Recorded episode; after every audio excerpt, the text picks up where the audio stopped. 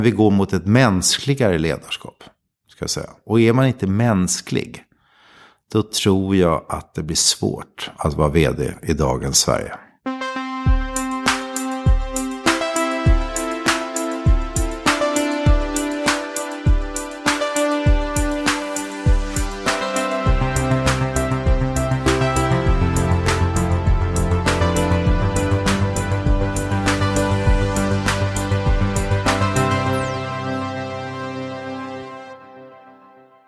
Välkommen tillbaka till Heja Framtiden. Jag heter Christian von Essen. Jag sitter här på min kitchen studio i eh, Stockholm, Roslagsgatan. Eh, mitt emot Fredrik Hillelsson. Välkommen till podden. Tack så mycket. Kul att vara här. Vd och eh, grundare va? Det stämmer. av rekryteringsbolaget Novare. Yes. Och du kommer från en bakgrund inom dels inom det militära, Mm. som jag förstår det. Dels inom managementkonsultvärlden Mm. och eh, har även jobbat länge på Investor. Mm, det stämmer. Vad var din roll på Investor? Jag var personalchef där 97 till 2005. Okej. Så jag gjorde liksom allt möjligt. Jag var den enda beteendevetaren på det stället. Det Ja. var, en, det var rena rama Klondike. Klondike, varför det? Jo, men det var ju otroligt begåvade, duktiga, analytiska människor. Som, som eh, tänkte lite annorlunda än vad jag gjorde som beteendevetare. Så den dynamiken av det man kunde, det var en spännande tid. Och sen startades Novare då under Investor-flagg. Idén att starta Novara var inte min idé, utan det var Marcus Wallenberg och Börje Ekholm som idag är vd på Ericsson. De såg, typ i början på 2000-talet, där det fanns massa riskkapitalister i världen. Många hade egen chefsrekryteringsverksamhet. Och då frågade de, du Fredrik, ska inte vi göra något liknande? För vi har ju 150 småbolag inom Investorsportföljen. Och då startade vi Novara helt enkelt. Och ehm, fokus är fortsatt då på eh, ledande positioner, styrelse. Ja, alltså initialt så var det ju så att vi skulle försöka liksom rekrytera vd och, och typ nivån under då, direktörerna. Men eh, genom åren så har det blivit, liksom, vi gör allt idag ska jag säga. Vi är liksom en fullservicebutik. Så det är allt från, vi har startat rekryteringsbolag för nyanlända sedan sex år tillbaka. Vi har ett rekryteringsbolag som hjälper unga människor med funktionsvariationer. Asperger, ADHD, ADD och autism att få jobb. Så vi har liksom gått från, från det där exklusiva till att säga, nej vänta nu, det är lika bra att vi håller på med allt möjligt. Liksom. Så vi gör ungefär en 600 rekryteringar per år, alla möjliga branscher. Och jag är lite nyfiken på hur, hur det har förändrats. Alltså har det man letar efter förändrats? Och har eh, kraven på egenskaper och bakgrund förändrats? Skulle jag säga. Oh ja, det har förändrats jättemycket. Och jag menar, näringslivet, när jag började på Investor, då lärde jag mig det här uttrycket aktieägarvärde, shareholder value. Det enda du ska göra det är att vi ska bara berika våra aktieägare, punkt slut. Eh, och det är ju självklart viktigt, men, men, men jag menar, i takt med att samhället utvecklas och kraven ändras och liknande. Nu pratar ju fler och fler företag om att liksom stakeholder value, så att det finns andra värden än bara aktieägarvärde. Och, och det tycker jag är jättepositivt. För jag tror att vi i näringslivet måste ta ett större ansvar. Vi kan inte säga att ah, det, där, det där får politikerna fixa med våra höga skatter. Utan vi måste ta ett ansvar. Men för att svara på din fråga ska jag säga att, att tidigare och kanske fortfarande tittar man jättemycket på det här ordet track record. Har han eller hon levererat i, inom en och samma industri? Och är han en duktig eller hon en duktig affärsperson? Kan hon göra affärer, tjäna pengar? Eh, det är fortfarande jätteviktiga saker. Men jag brukar säga att det finns ett massa andra saker som bara blir viktigare och viktigare. Och liksom det är energi, det är driv, det är omdöme, det är självinsikt, det är uthållighet. Vissa jobb måste ha en politisk fingertoppskänsla för. Kommunikation skulle jag säga är superviktigt och blir bara viktigare. Att både kunna kommunicera internt men även kunna kommunicera externt. Alltså vd då, så jag har ingen kommentar. De är ju körda. Körda på en gång. Eh, så att eh, jag skulle säga att kraven ökar hela tiden. Och sen tror jag också, det lärde jag mig när jag gjorde en rekrytering av en teaterchef till Dramaten för två år sedan. Och då har jag tag- tagit med mig någonting från den rekryteringen. att Nu för tiden så måste en vd, han eller hon, se alla människor i ett företag och hela människan. Det går inte bara att titta på dig och säga att vad du gör på jobbet. Man måste ta in till hela din situation. Så att jag skulle säga att vi, vi går mot ett låter lite klyschigt, men vi går mot ett mänskligare ledarskap. Ska jag säga. Och är man inte mänsklig, då tror jag att det blir svårt att vara vd i dagens Sverige. Mm. Det finns säkert en och annan maskin där ute fortfarande, men, men jag tror att det är viktigt för mig. Ett mänskligare ledarskap. Ja, det där landar man ofta in i när man pratar eh, framtid och framtidsfrågor. Just att, uh, vi brukar ofta tjata om det här att i en tid av digitalisering, automatisering och ökad teknikintensitet så ökar behovet av just det mänskliga. Alltså de mänskliga förmågorna och egenskaperna blir allt viktigare. Vad är det man kan titta på där som rekryterare? Alltså vad innebär att vara mer mänsklig? Jag tror ju att människor som är trygga, tillåts göra misstag, är långsiktigt människor som kommer, du, får, du kommer få ut en, mycket, mycket mer utav dem. Så att säga till någon, jag brukar säga så här att liksom, det är okej okay att säga nej till mig om jag säger nu har vi ett pitchmöte fredag klockan 16. Att då mina unga medarbetare eller äldre medarbetare Fredrik det går inte, jag ska hämta barn på dagis och du kommer dagen innan. Ska jag säga det skiter jag i. Fick, häng med mig. Eh, det för mig är ett, ett exempel på ett mänskligt ledarskap. Att man tillåter sig, det är okej. Okay. Jag borde ha förvarnat dig. Eh, och jag tror att det är mer och mer sånt. Jag säger inte att mänskliga ledarskap innebär att det blir gulligull och att det liksom blir fjantigt eller liksom lamt. Absolut inte. Men, men att man är... Folk känner sig trygga, de vågar säga, visa sig starka, de vågar visa sig svaga, de vågar säga att jag behöver hjälp. Det är för mig mänskligt ledarskap. Lyhörd. Lyhörd, det är nog ett jättebra ord. Mm. Jag funderar också på er, eh, er roll och er makt i rekryteringsprocessen att eh, så att säga forma framtiden. Mm. Man säga. Du var ju med i en podd som heter Fannys förebilder. Just det. Mm. Där ni pratade väldigt mycket jämställdhet och så. Mm. Vad har ni för maktposition i, i den frågan?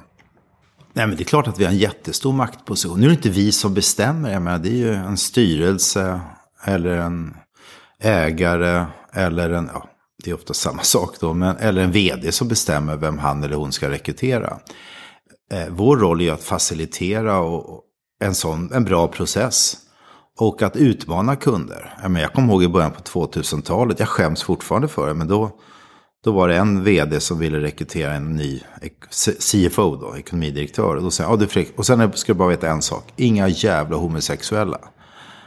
Och jag, menar, jag skäms fortfarande än idag över att jag, att jag inte bara sa, vet du vad, vi ska inte jobba ihop och att jag gick därifrån. Men det här är 20 år sedan och jag, ja, nej men det är inga problem. Mm. Idag skulle jag säga, jo men, då, idag skulle jag gå. Men mm. det, jag hade inte den tryggheten för 20 år sedan.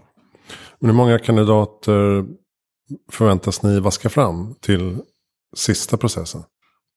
Tar ni fram ett namn eller tre? Nej, alltså det...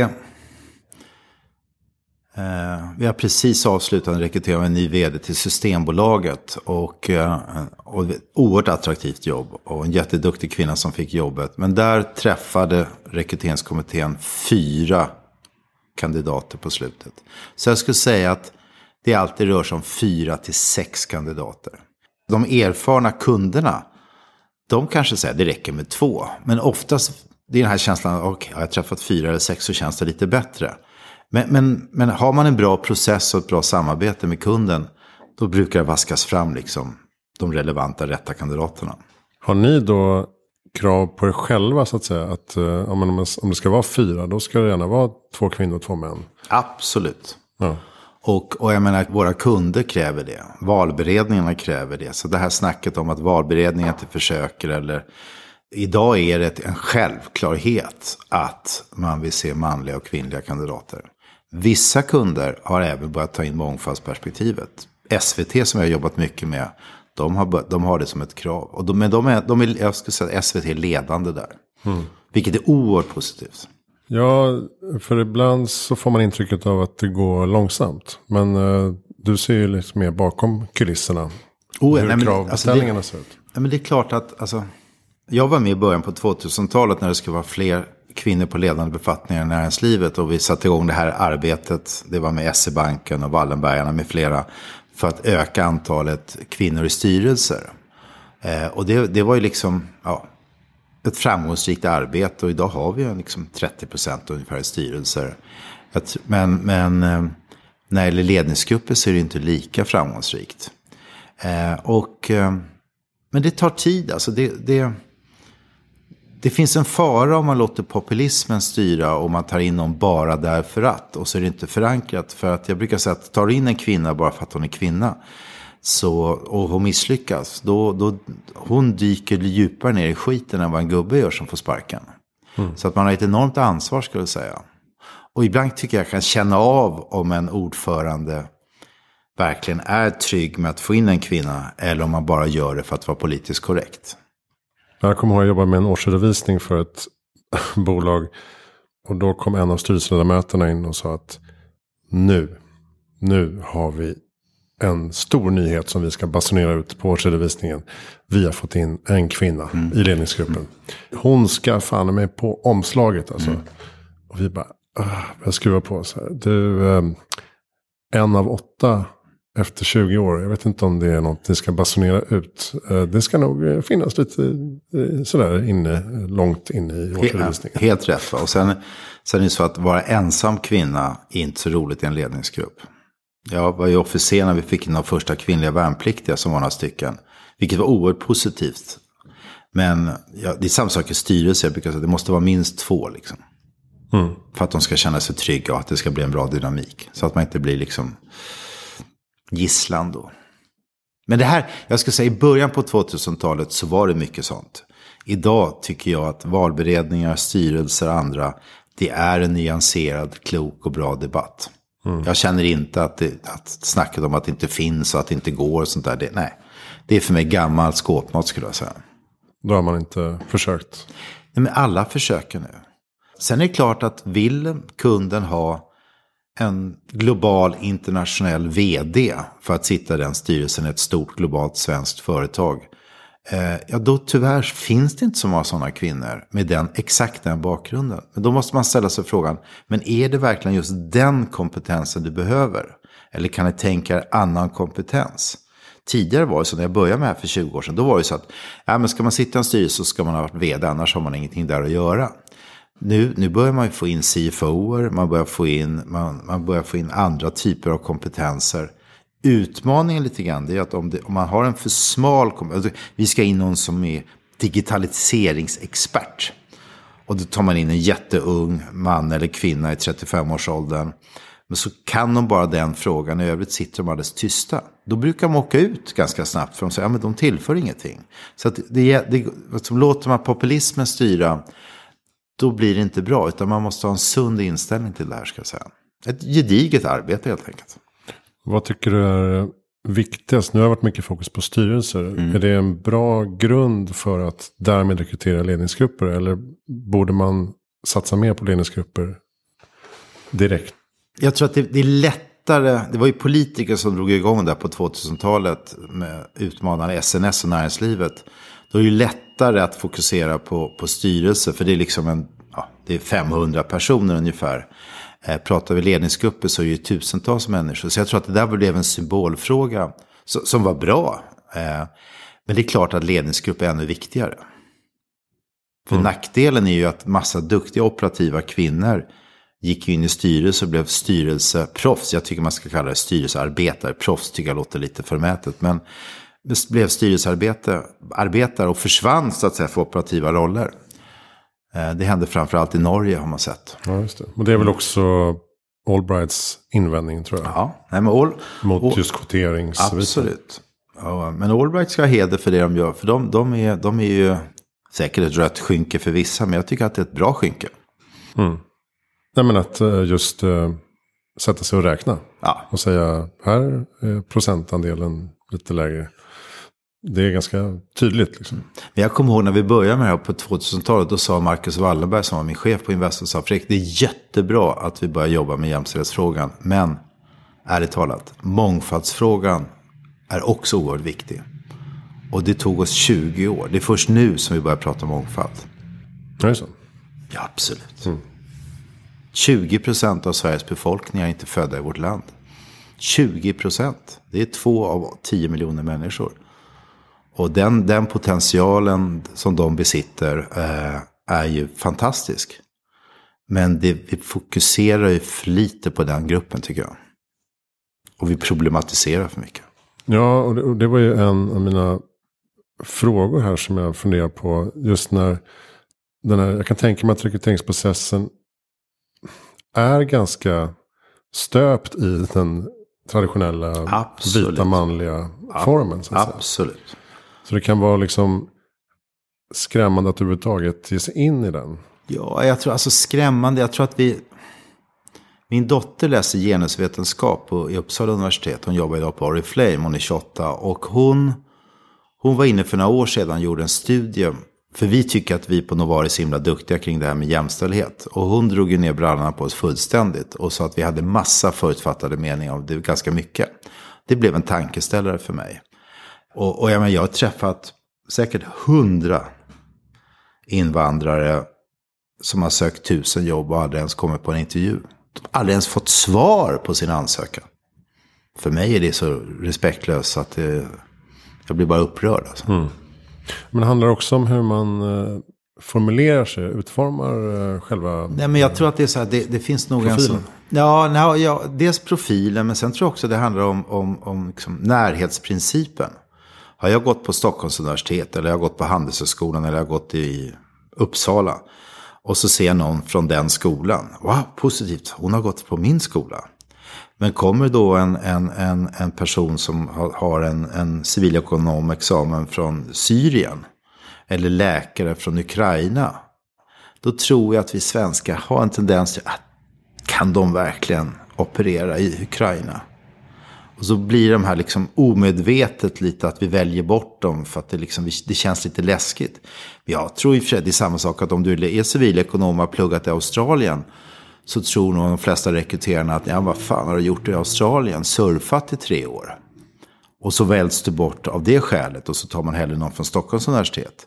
Så jag tror inte att det handlar, jag tror att det handlar om en okunskap. Eller, jag, jag tror inte, det är inte illvilja utan det är bara okunskap ska jag säga. Mm. Och du har ju varnat lite för eh, den nya generationens eh, icke-jämställdhet också. Alltså med startup-gänget där det är mycket kompisrekryteringar och så här. Ja, Eh, de så startupbolag som tycker att de är väldigt eh, härliga och, och öppna och jämställda. Men när man ser bilderna så är det fortsatt bara unga vita män. Ja, alltså jag, jag ska säga att jag har träffat briljanta 30-åringar som har full koll på de här frågorna. Och sen har jag träffat briljanta 30-åringar som har noll koll på det där. Så jag tror att det handlar mycket om ens personlighet och ens uppväxt och, och liksom hur man ser på det här. Men det går inte att säga att, att den generationen är mer jämställd än vad vi är. Tvärtom så undrar jag lite grann om vi kommer få se att fler och fler väljer, typ kvinnor väljer att bli hemmafruar i de välutbildade skikten. Jag hoppas jag har fel alltså. Jag är lite orolig. Men eh, och varför skulle de välja att bli hemmafruar? Tänker du? För att de inte hittar sina jobb? Eller? Nej, jag tror att det är för att alltså, mannen drar in mycket pengar. Det blir, man går tillbaka till traditionella könsmönster. För att man vill, liksom, man vill vara med, med sina barn och man vill, liksom, man vill ta ett sånt ansvar. Jag tror att det där går lite grann i vågor. Mm. Jag hoppas jag har fel. För att jag, jag, tycker ju, jag tillhör ju de som tycker att man ska dela föräldraförsäkringen 50-50. Men det tycker ju inte då borgarna, eller vissa borgerliga partier. Då tycker de att det där är ett sosseförslag. Jag har fått höra det ordagrant. Jag satt med i en kommitté som föreslog det här. Då fick jag höra från, från vissa politiker, men Fredrik, det där är ett sosseförslag. Ja, men det är ett bra sosseförslag. Och det är därför jag aldrig kommer bli politiker. För jag kommer liksom, jag, jag tycker, jag, jag gillar att vara pragmatisk. Ja, och se på varje respektive fråga. Som, Alltså, men det är lite svårt om du tillhör ett politiskt parti. För då har du en partipiska. Så då måste du följa liksom vad partiet tycker. Det är olyckligt. Nej, jag tänker ofta på att, att partipolitik är ganska märkligt. Det är som att liksom heja på ett lag. Ja. För att man alltid har gjort det ungefär. När man egentligen borde kasta ut respektive fråga på bordet. Så vad tycker du om det här? Rösta om det. Eller man kan inte rösta om allting. Men Nej, men det handlar väl om ideologier. Olika partier har olika ideologier. Och, och... Men jag tror ju att nu har vi ett val 2022 som blir ett spännande val. Och vem vet, det kanske liksom rör sig om i grytan så att det blir nya konstellationer. Jag menar, de, Finland har ju en blandning av socialdemokrati och borgare och så vidare och så vidare. För jag tror svenska folket är ganska trött på, på småaktigheter i det politiska käbblet. Det är, det, är ingenting, det är ingenting som man blir liksom imponerad av. Nej. Nej, det är inte heller de, de stora spännande visionära frågorna. Nej, men just visionerna för vårt land. Det, det tror jag är den viktigaste frågan. Vi lever i ett fantastiskt land. Samtidigt som det skjuts ihjäl folk sju kilometer härifrån. Mm. Två stycken på samma dag. Mm, det är någonting som är lite trasigt där. Ja. Och föräldraförsäkringen tycker jag också är intressant. Jag förstår inte riktigt argumentet emot att dela 50-50. Jag tror att alltså, lagen från det att den kom till har ju möjliggjort att man kan dela det från början. Men jag tror att det handlar om traditionella könsmönster. Och sen tror jag att det handlar om att, att många kvinnor ser det som en rättighet. Jag vill vara hemma länge med mina barn. Så föräldraförsäkringen är, nu svär jag kyrkan här, men den är på tok för lång. Den är för lång. Och, och jag tycker den ska vara kortare tid. Och, eh, och jag tycker man ska dela på en 50-50. Det positiva tycker jag med mina yngre medarbetare, män och kvinnor, det är ju att de, de börjar faktiskt dela på det 50-50. Vi betalar full lön i sex månader. För att fylla upp de som är föräldralediga, men bara i sex månader. Men det, det går ju lätt för oss som ett framgångsrikt företag som tjänar pengar. Det är svårare för andra företag som inte gör det. Att vara så generösa. Så det där är liksom ett lyxföretagsaktivitet kan man säga. Ja, just det. Det ingår i incitamentsstrukturen ja, på något mm. sätt. Mm. När du säger så här att man vill se hela människan. Mm. Och sen så är det den här balansgången då mellan privat och personligt. Mm. Att man får gärna vara personlig men inte privat. Det blir liksom gränslöst någonstans. Och nu har vi tillgång till allas privatliv på sätt och vis genom sociala medier. Gör ni en sån check också av Alltid. kandidater? Ja. Eh, jag är själv, alltså jag, det enda jag har det är LinkedIn använder jag. Eh, det är det enda jag har. Jag har aldrig haft Facebook, kommer aldrig ha Facebook. Det är säkert en jättebra grej. Eh, jag ser ju det att jag missar en massa grejer i vänskapskretsar då för att jag inte har det. Men det är klart att vi alltid kontrollerar de sociala flödena. Sen så måste man liksom ha lite rim och reson. Jag menar om någon 30-åring, när han eller hon liksom var tonåring, eller la ut bilder som liksom, där man är packad och det ena med andra. Det får man ha ett fördrag med liksom. Mm. Folk måste ju kunna få leva liksom. Men det här ordet omdöme blir så viktigt. Va? Och ja, det finns säkert kunder som väljer bort eh, folk om de ser att de är, det är för mycket sånt. Liksom. Jag tycker man ska ha vissa fördrag och inte vara för hård helt enkelt. Nej, precis. Men jag tänker, var, var hissas det en varningsflagg? Är det märkliga åsikter Absolut. som man basunerar ut? Ja, nej, men det, det, ja, nej, men jag menar märkliga åsikter. Oavsett om det är för mycket åt det högerhållet eller vänsterhållet eller något annat håll. Eller, det är klart att det, det, det, grumlar, det, det grumlar ju bilden av den här människans omdöme. Och omdöme, det brukar jag säga, antingen har du omdöme eller så har du inte omdöme. Och har du inte omdöme, ja då är det ganska svårt att få jobb. Tycker jag. Jag hamnade själv i en sån knivig sits när jag var, satt i valberedning för en uh, förening. Mm. Och skulle utses ny styrelseordförande. Mm. Ja, ordförande för föreningen mm. helt enkelt. Och uh, allt var klart och det skulle liksom bara, uh, vi skulle bara meddela honom. Och sen så kom det mer och mer på Facebook aggressiva uttalanden mot, ja, det var, när det var en period då det var mycket terroristattentat. Mm. Hur de här personerna skulle då avlivas på olika sätt. Mm. Och, nej, ganska hårt mot uh, muslimer och mm. så. Och då var jag tvungen att så här, tog en skärmdump, visade de andra i valberedningen och sa, är vi säkra på det här? Och de bara, men herregud, nej det där går inte. Mm. Ta en andra istället. Mm. Och då fick ju jag ta den pucken som mm. var då 20 år yngre, 30 år yngre. Säga att du, eh, eh, vi har kommit fram till att eh, vi måste ändra vår, vårt beslut här. Och personen i fråga blev jätteförbannad. Ja. Mm. Han absolut. tyckte det där är mitt privat, mina privata åsikter. Absolut. Men eh, vi resonerade som att sitter man i en förening. Och han hade inte ens valt att dela det bara med sina vänner. Han hade öppen profil så att säga. Då, då får man stå då, sitt kast lite grann. Brast omdömet. Helt rätt beslut. Ja, jag tror det. Absolut. Men det är ju jättejobbig situation att hamna i. Och jag tänker att eh, många har sådana där skelett i garderoben som eh, dyker upp plötsligt. Alltså mina erfarenheter från, jag gör själv 30 rekryteringar, vi gör väl en 500-600, 400 till chefsnivåerna kan man säga. Det är ändå ytterst sällan som det kommer fram. Antingen, mm.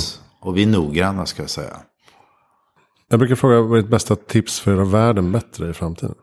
Göra världen bättre i framtiden. Det finns ett underbart amerikanskt uttryck tror jag är som säger att liv, ditt liv ska delas in i tre faser. Learn, earn, serve. Alltså du lär dig först, du tjänar pengar först. Och sen så delar du tillbaka när du blir äldre. Jag tror att i framtiden så ska man börja liksom jobba med de där tre sakerna parallellt. Learn, earn, serve. Så att man redan, och det, det ser jag med många unga människor, vill engagera sig ideellt, de vill göra, dela med sig, de vill ställa upp. Så att learn, earn, serve samtidigt. Det är ett råd. Och det går in i det här som man pratar om, livslånga lärandet. Att mm. aldrig liksom mm. tro att man kan stanna upp och vila på gamla meriter så att säga. Hur ser ni på den typen av kompetensutveckling? Är det, för det är fortfarande lite svårt att validera kunskap som man kanske inte har fått från de traditionella eh, utbildningsinstitutionerna. Men jag vet att det finns eh, försök nu med att få till en sån eh, validering. Alltså min uppfattning är att vi i Sverige är otroligt dåliga på de här grejerna. Utan vi är ganska mycket, okej, okay, är du civilekonom och civilingenjör från en skola, du är 25 år gammal. Då eh, är du fullärd och resten av livet är on the job training. Punkt. Väljer sen efter några år att läsa en MBA och lägga ner en halv miljon kronor på den utbildningen och kommer tillbaka. Så det är inte så att du får 20% mer i lön som man får i andra länder, typ USA och så. Och jag tycker så fort det liksom blir sämre tider, vad drar man in på först? Jo, utbildning. Så att när, alltså vi, vi är inte ett bra land när det gäller att värdesätta det här behovet av ständig kompetensutveckling. Det som heter upskilling och reskilling då, med sådana fina amerikanska ord eller engelska ord. Så att här måste vi våga tänka om. Men jag tycker alltid, och jag tittar på mig själv, om jag ska... Om jag skulle säga att nej, men jag ska gå en utbildning här om två dagar, torsdag, fredag. Och så dyker någonting annat upp. Jag kommer alltid nedprioritera utbildningen. Ja, men jag måste gå till kunden, det är viktigare. Mm. Eller jag måste ta hand om det. Så att här måste vi liksom på något sätt inse att vi måste tänka om här. Och jag har tyvärr inte riktigt ett bra svar på hur man ska göra. Nej, men det är väl att... Uh schemalägga som företag och säga att alla har vissa antal dagar per år. Ja, jag var inne på att vi skulle ta typ en vecka per sommar så ska alla anställda på Novare bara hålla på med en egen kompet individuell kompetensutveckling. En vecka per år. Mm. Jag har väckt tanken, men jag har inte orkat fullfölja den än. Men kanske till 22 att jag ska göra det. För mm. det, är, det, det jag är inne precis på samma grej som du tänker på. Och sen får man kanske inte testas, men man kan i alla fall redovisa vad man har lärt sig vad man har gjort. Så att det blir en eh, oh ja. eh, snöbollseffekt. Oh ja. Sen tror jag att yngre människor, till skillnad från mig som då bara jobbar på, kommer ju vara mycket hårdare. Så att man kanske säger, ja men nu har jag jobbat tre år som controller, nu åker jag till Afrika ett år. Förlåt? Jo, nej men nu ska jag vara volontär. Så att jag tror att företag som inte är progressiva och förstår att detta kommer inträffa kommer få svårt att behålla folk.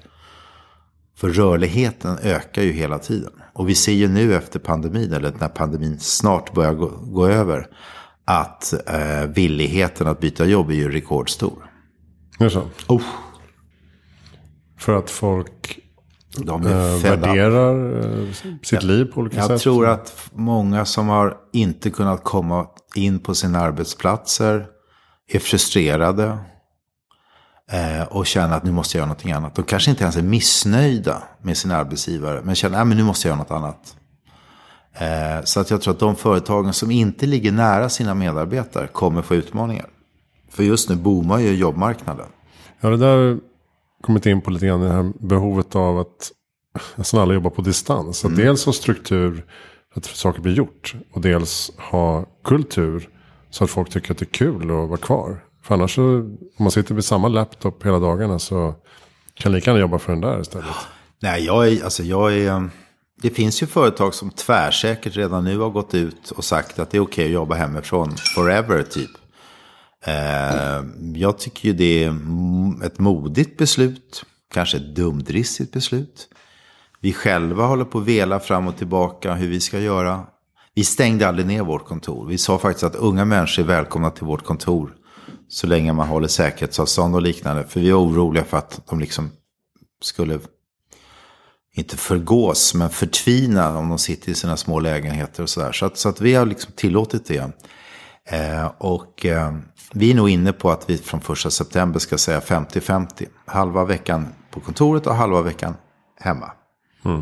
Så får vi testa det och så ser vi vilka konsekvenser det får. Det låter ju som en eh, rimlig väg framåt.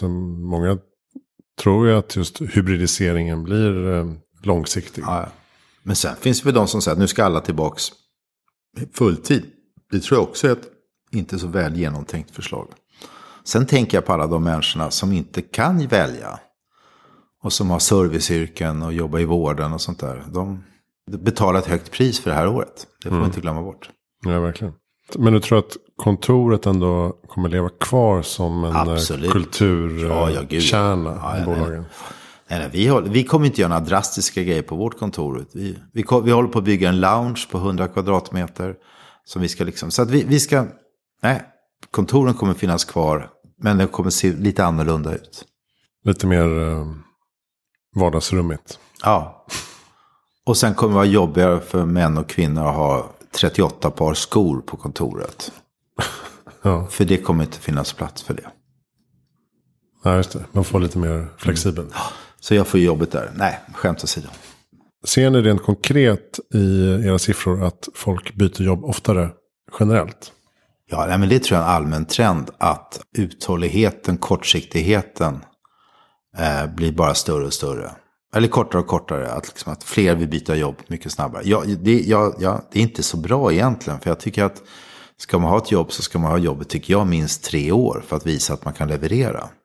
Så den här kortsiktigheten, i sig bra för oss i transaktionsindustrin. Men, men det är inte bra för företag att byta för mycket. Kontinuitet tycker jag är viktigt. Framförallt om det är en vd-roll då. Absolut. Så ska man in och göra sin grej och sen när man Nej, är men jag klar. brukar säga att en vd, ska liksom, idealet är att sitta liksom fem till åtta år, max tio år. Risken är annars att man blir bytt för att man hänger sig kvar för länge. Timing is everything. Om man ser på folk som vill in i arbetslivet nu. Vad tycker du är spännande eh, saker att lära sig och plugga? Jag tror, man, jag tror man ska plugga det man har passion för. Jag menar, är det så att man inte riktigt vet vad man vill bli, då tycker jag, då ska, då, läs civilekonom eller civilingenjör. Det är liksom breda yrken, eller breda liksom yrken. Och så kan du välja liksom. Alltså det gäller att hitta sina talanger. Och här kan jag ju ställa mig sig frågan, okej vänta nu. Jag har varit 31 år i näringslivet. Jag har aldrig blivit tillfrågad av min skola i Vaxholm, Kungsholmens gymnasium, Stockholms universitet, officershögskola. Att komma och prata om mina yrkesval för någon av de fyra. Vilket då gör min analys är att ja, men den akademiska världen lever i sin värld. Och, och det är djupt olyckligt. För vi måste korsbefrukta mycket, mycket mera. Och det, jag har en sån här devis att det här samhället är för många silos mellan liksom regeringen, regioner, kommuner, akademi, näringslivet, arbetsgivarorganisation, facken. Och vi måste bli bättre på att samarbeta och inte bygga för mycket misstroende mot varandra. Pandemin var ett lysande exempel när det gick att liksom slå sönder de där silos ett tag åtminstone. Vi startade något som heter Beredskapslyftet som syftade till det. Liksom. Vad var det? Nej, men den 16 mars förra året så bestämde vi oss för att försöka se om uppsagda SAS-flygande personal kunde gå ut i vården. Och på 12 dagar skapade vi en utbildning som innebar att 300 stycken gick ut i vården. Just det. Det var en ganska häftig grej. Och sen har vi kört på det ganska mycket faktiskt. Det var ni som... eh, Ja, det var jag, det var jag och Johanna Adame på Sofiahemmet och Oskar Stege Unger och sen några direktörer från SAS som kom på idén. För det känns ändå som att det blev en eh, liten snöbollseffekt av att fler insåg att man kunde göra på det sättet. Oh ja, nej, nej. Vi bara gjorde det för vi trodde att... Och sen nu i våg två och våg tre så mobiliserade vi 50-tal företag, som gick med på att ge tjänstledighet till sin personal om de var sjuksköterska eller undersköterska med efterfrågad kompetens. Och så fick de tjänstledigt med full lön i tre veckor för att jobba i vården. Mm. Det hittar vi också på. Så det går ju att göra grejer. Liksom. Men vad tänkte du på det här mellan eh, akademi och näringsliv? Eh, och att inte bli inbjuden. Alltså att Nej, alltså det, akademin det... Borde, eh, borde använda sig av Absolut. den eh, kompetensen. Ja, men vi har ju, har. Det finns ju syokonsulenter på en skola. Och tänk om den syokonsulenten eh, kontaktar 30 för detta elever och ber dem komma och berätta på icke lektionsbunden tid om sina olika yrken. Men jag har aldrig blivit kontaktad av en syokonsulent eller av en rektor. Och, och, för mig tycker jag att det är en skam att de inte tänker så. Och det är det jag menar, då, tänk, då lever de i sin lilla värld. Och jag säger inte att vår värld är mycket bättre, för det är absolut inte. Men att vi kan korsbefrukta och liksom våga tänka lite out of the box. Mm. Inget ont om syokonsulenter dock. Nej. Eh, jag kommer ihåg bara när jag pluggade internationell marknadsföring. Så var det ändå så här. Man, man läste alla de olika kurserna. Och eh, någonstans vill man ju bara ha en person som kom in och sa. Det här är mitt jobb. Det här, så här ser min dag ut. Vad är det jag faktiskt gör på dagarna? Eh, för det var ganska luddigt. Ja, nej, men det är, jag tror att det är extremt akademiskt och det är teoretiskt. Skulle lärarna gå ut och fråga? Och jag menar, jag vet, vissa skolor och vissa gör så. Jag menar, så att det är inte så att det är, på, det är dåligt överallt. Men generellt sett, vi har liksom en outnyttjad potential här som vi inte använder oss av. För jag tror att många människor hoppar på jobb eller ut studier som de faktiskt inte vill. För att de inte riktigt vet vad de vill. Ja, verkligen. Apropå passion då. Mm. Har du några bra lästips? Eller? Eh? Jag är, sån här, jag är en sån här historienörd. Så jag, jag gillar ju liksom att läsa biografier eller memoarer. Så typ drottning Elisabeth. Liksom. Jag tänkte, okej, okay, har jag läst någon kvinnlig memoarbiografi? Ja, drottning Elisabeth. Och sen Winston Churchill tycker jag är kul att läsa om också. Det är en kille som misslyckades upp och ner som en sol och en pannkaka. Om igen. Det tycker jag är kul för att visa att misslyckas du så kan du faktiskt komma tillbaka. Och det tycker jag är hoppgivande. Ja, det är skönt. Vem tycker att jag ska intervjua? Jag tycker att du ska intervjua Susan Horia på The Social Fuel. Den gjort? Hon är skarp, för vi har samarbetat med att nå ut till minoriteter. Henne var jag jätteimponerad av. Och, Pratar mycket om perspektiv, täthet. Ja, ja men hon, hon är skarp. Någon, ah, jag trodde jag kom på något smart där nu, men det har ju du redan, redan legat steget före mm. mig. Då tycker jag att du ska intervjua Peter Svensson på Passus som jobbar med eh, att få gängkriminella att hoppa av. Mm. Han var själv gängledare för 11 år sedan i Göteborg. Eh, han och hans gäng på Passus gör mycket gott. Det är en del av Fryshuset. Okay. Peter Svensson. Det är, det är, en fantastisk fin människa. Passus, ja men det är bra tips. Mm. Tyvärr extra relevant då i dessa tider. Ja. Men jag menar ärligt talat, vi är ett av världens absolut rikaste länder. Vill vi ta, få bukt med det här så kan vi fixa det. Det handlar bara om att samhället mobiliserar. Och då pratar jag inte om hårdare straff, vilket självklart behövs lite grann. Utan det handlar mer om det sociala. hus. kan vi få de här ungdomarna, framförallt pojkarna, men även en annan flicka, att se att det finns ett hopp. Liksom. Det som jag tycker är det absolut största utmaningen är att hur kan vi skapa nya jobb i vårt land? Alla pratar om att vi måste skapa nya jobb.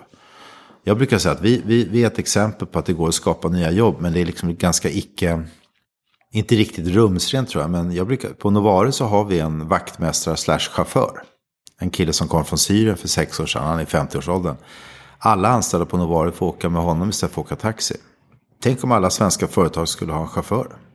Men det, när jag säger ordet chaufför, ja, i och för sig du med din, ditt efternamn, ja, ja men det hade jag också när jag var liten. Men, Nej, men jag menar, tänk om man hade en vi skulle kunna skapa tiotusentals jobb. Mm. Men en chaufför, nej vänta nu, det är något, det är direktörer, feta direktörer. Eh, och här måste vi ha lite mod så att säga. De flesta av våra parker, trädgårdar ser förjävliga ut i den här stan. Ska det vara så? Ska de inte klippas varje dag eller en gång?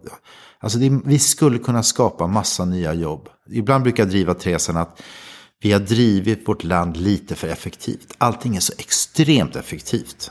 Och fortsätter vi med det så kommer fler och fler människor inte få jobb. Kan vi våga säga, men vänta nu. Vi kan faktiskt ha en vaktmästare slash chaufför. Okej, det, det, det lönar sig inte riktigt. Det är billigare om vi åker taxi. Men vi gör honom och hans familj en insats. Och han lär sig svenska. Och vi får ett nytt perspektiv. Där måste vi våga tänka annorlunda. Att allting ska vara så supereffektivt. Vi måste hela tiden tjäna så mycket pengar som möjligt. Nej, det behövs, behöver inte. Så det är en sån här, det, det, sånt där går jag igång på lite grann. Men det är ett uh, mindset. Absolut. Och jag märker ganska snabbt om folk har det mindsetet. Eller om folk bara säger, tittar med tomma ögon och säger, Hillesson, vad håller du på med nu för galet? Liksom. Ja, men det är lite som, som jag gör med den här podden. Alltså, jag tjänar inga pengar på det här. Men, men det är en jätteviktig grej. Jag kan inte sluta. Nej, det är bra. Det är en investering. Absolut. I någonting som jag inte mm. riktigt vet. Mm. Bra. Vi avrundar där. Mm. Tack snälla Fredrik Hillesson för att du kom till Heja Framtiden. Tack så mycket. Um, lycka till med Novare. Fortsätt. Uh, Novare.se. Ja, man, det är det noga. om man uh, är um, på jakt efter nytt jobb. Absolut. Vi försöker träffa så många som möjligt. De flesta gör ju inte det i min bransch. Men vi försöker verkligen. Vi lyckas inte alltid, men vi försöker. Mm. Hejaframtiden.se, där hittar du allt du behöver veta om den här podden och intervjupersoner och mina andra projekt. Och eh, nästa gång hörs vi med något annat. Jag heter Christian von Essen. Tack för att du lyssnade.